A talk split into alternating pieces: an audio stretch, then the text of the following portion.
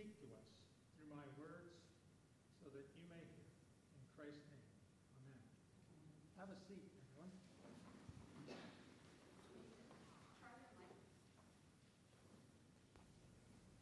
There.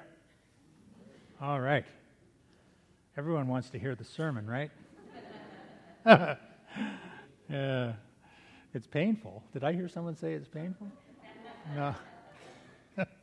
so, this gospel, it's really interesting. So, I've been a priest now for, I don't know, six or seven years, and I've got enough time to go through the cycle, the lectionary cycle, a couple of times, and I've never preached this on this gospel.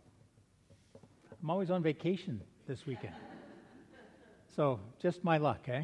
Feel like a new priest, just out. Never had to preach on this gospel. And, you know, I thought, well, Good Samaritan gospel can't be too tough. Everyone knows about the Good Samaritan. We've got Good Samaritan laws. People talk about Good Samaritans. But I, I don't think that general society, the people out there, really get what this parable is about. And really, when you when you we look at the gospel, it's just one part of a bigger story. So the parable is one story, but you've got the story of the lawyer, the expert in the law, and Jesus, which frames it. And the parable is just an answer to one of the questions in this dialogue between the lawyer and Jesus. And that's what I, w- I actually want to focus more on that dialogue than I do on the parable itself. So, the first audience of Luke's gospel, those people that heard what Luke wrote in the first century, would have heard an outrageous story of Jesus talking to a lawyer about how to inherit eternal life. And eternal life is coded language for Christians because it speaks to God's salvation, the promise of God's salvation, which is offered to everyone through the life, death, and resurrection of Jesus Christ. So those early Christians would know when this lawyer is asking about the promise of eternal life, they're talking, he's talking about the promise that Jesus has brought to, to the world. So, this gospel, as I, I said earlier, it opens with a dialogue between the lawyer and Jesus.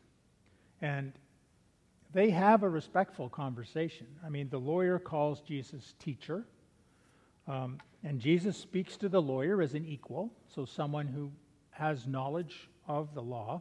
That's the Jewish scriptures. And the lawyer seems generally interested in Jesus' opinion and about what he must do to have eternal life. And the lawyer knows his scriptures well. He asks good questions and he gives good answers. And when Jesus asks him what's written in the law, the lawyer quotes from the Hebrew Bible with verses we know as the two great commandments love God and love your neighbor. And Jesus acknowledges that, that in, this lawyer's interpretation is correct and confirms that living this way will result in life. And here's where Luke's story takes an interesting turn because Jesus confirms that it will give life. But now the lawyer wants to do what lawyers do. He wants to know, like, well, who's my neighbor? Who, who do I have to do this stuff to?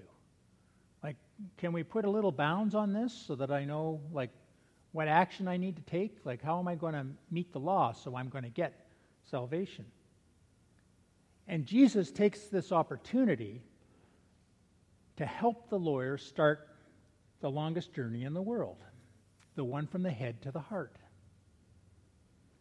from the earthly world that we live in to God's kingdom with a simple, outrageous parable about a priest, a Levite, and a Samaritan.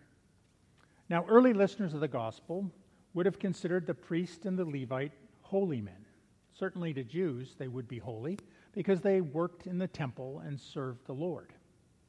So they would certainly be considered people who most Jews would consider on the road to being justified, being right with God.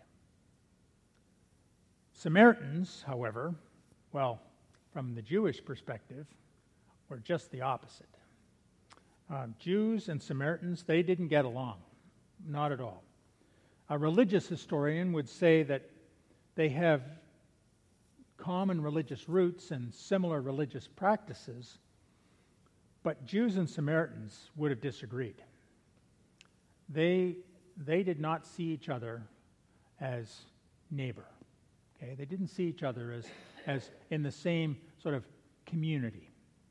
They had similar religious roots and faith practices, but they had very, very different understandings of worship and how to worship and who was worthy of worship. Like, for example, the Jews worshiped in a temple on, in Jerusalem, on the Temple Mount.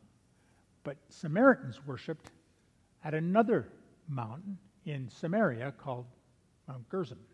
So you've got these two people following similar faith practices, but worshiping in different areas and really not talking to each other. Not at all. So, oh, another, another thing that's interesting, like Jesus, he lived in, he lived and worked in, in, in Nazareth, but that's in Galilee. And you had Jerusalem down here. And to go from Jerusalem to Galilee, you had to go like Samaria was the shortest route, right? And, and, and, and pious Jews would take a longer route to avoid walking through Samaria so they wouldn't get tainted by meeting up with any Samaritans.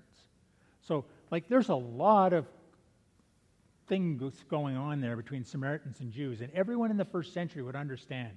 Like a Samaritan and a Jew, they just did not, they didn't do things for each other, they weren't neighbors. So, here we have the priest and the Levite. They see a desperate man, but they pass on the other side. And Jews at the time, the lawyer, uh, the listeners to the gospel, they would all have expected the priest and the Levite to be the good guys who saw this, this person in pain, um, hurting, side of the road. They would have expected them to see that need, to stop and help.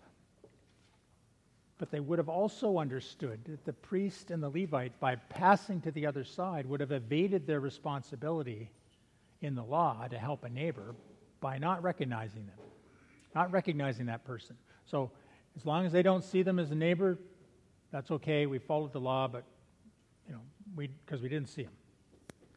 And that's a person that God commanded them to love.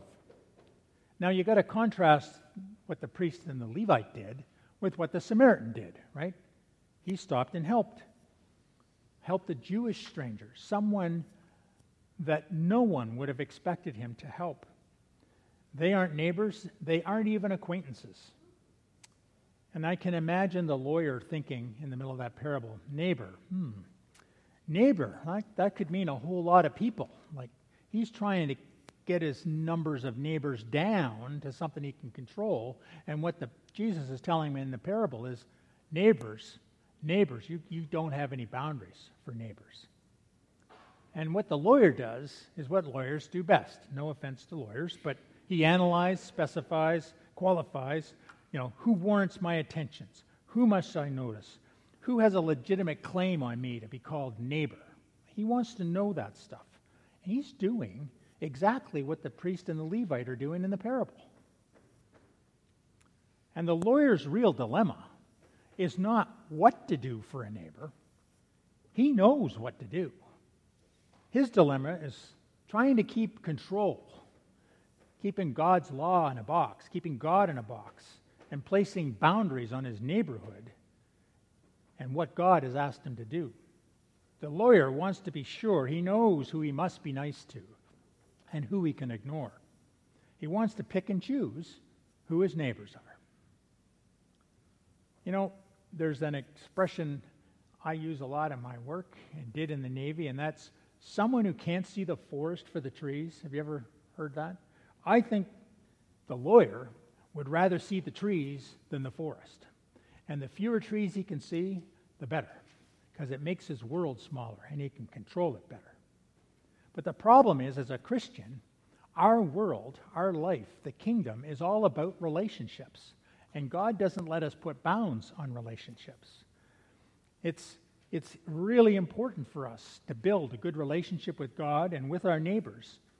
And when we're following Jesus, we need to pay attention to his two great commandments to love God and to love our neighbors. And God doesn't put boundaries on who our neighbors are. How we live matters because our relationships are paramount. And I, I know God calls us to stretch beyond the limited confines of our imagination of who's in and who's out and who deserves our help and who doesn't deserve our help. We need to pray that God's going to reveal for us who our neighbor is. We can't rely on our own will to pick and choose. Like that's that's dangerous. We need God to help us identify who's worthy. The children of God are worthy. And that's what it means to be good. That's why the Samaritan is called good. It's because of who he is, not what he does. And I'll get to that in a second. So when Jesus counsels the lawyer to go and do likewise, he's speaking to us, not just the lawyer. He's speaking to us. And we need to see ourselves as the Samaritan and pray that God would supply us with compassion and mercy to respond to people that we want to pass by. We're all got that temptation to move to the other side of the road when we get to something that we really know we should do something about. We all know what we need to do. We just need the faith to do it. Like for me personally, my challenge isn't knowing what I should do and what I shouldn't do. I, I do I know that. It's having it's having the vision to see those people in need and to recognize them as my neighbor and to show the mercy that I've experienced in Christ. My problem isn't lack of information, it's lack of faith. I need the eyes of faith as I see others so that I can see them as my neighbor, children of God, loved by God, just as I'm loved. Now, if you want some advice, and maybe you don't want advice, I'm going to give it to you anyway. If you want some advice about what to do and what not to do, start with this pray for faith to follow God's commands to love. Love God and love your neighbor. Get your relationships right with God and right with others. And then for the eyes to see who's in need and what it is you need to do. See, we're kingdom people with a mission and a God whose love is so broad and so deep that anyone in need is welcomed and loved. Amen.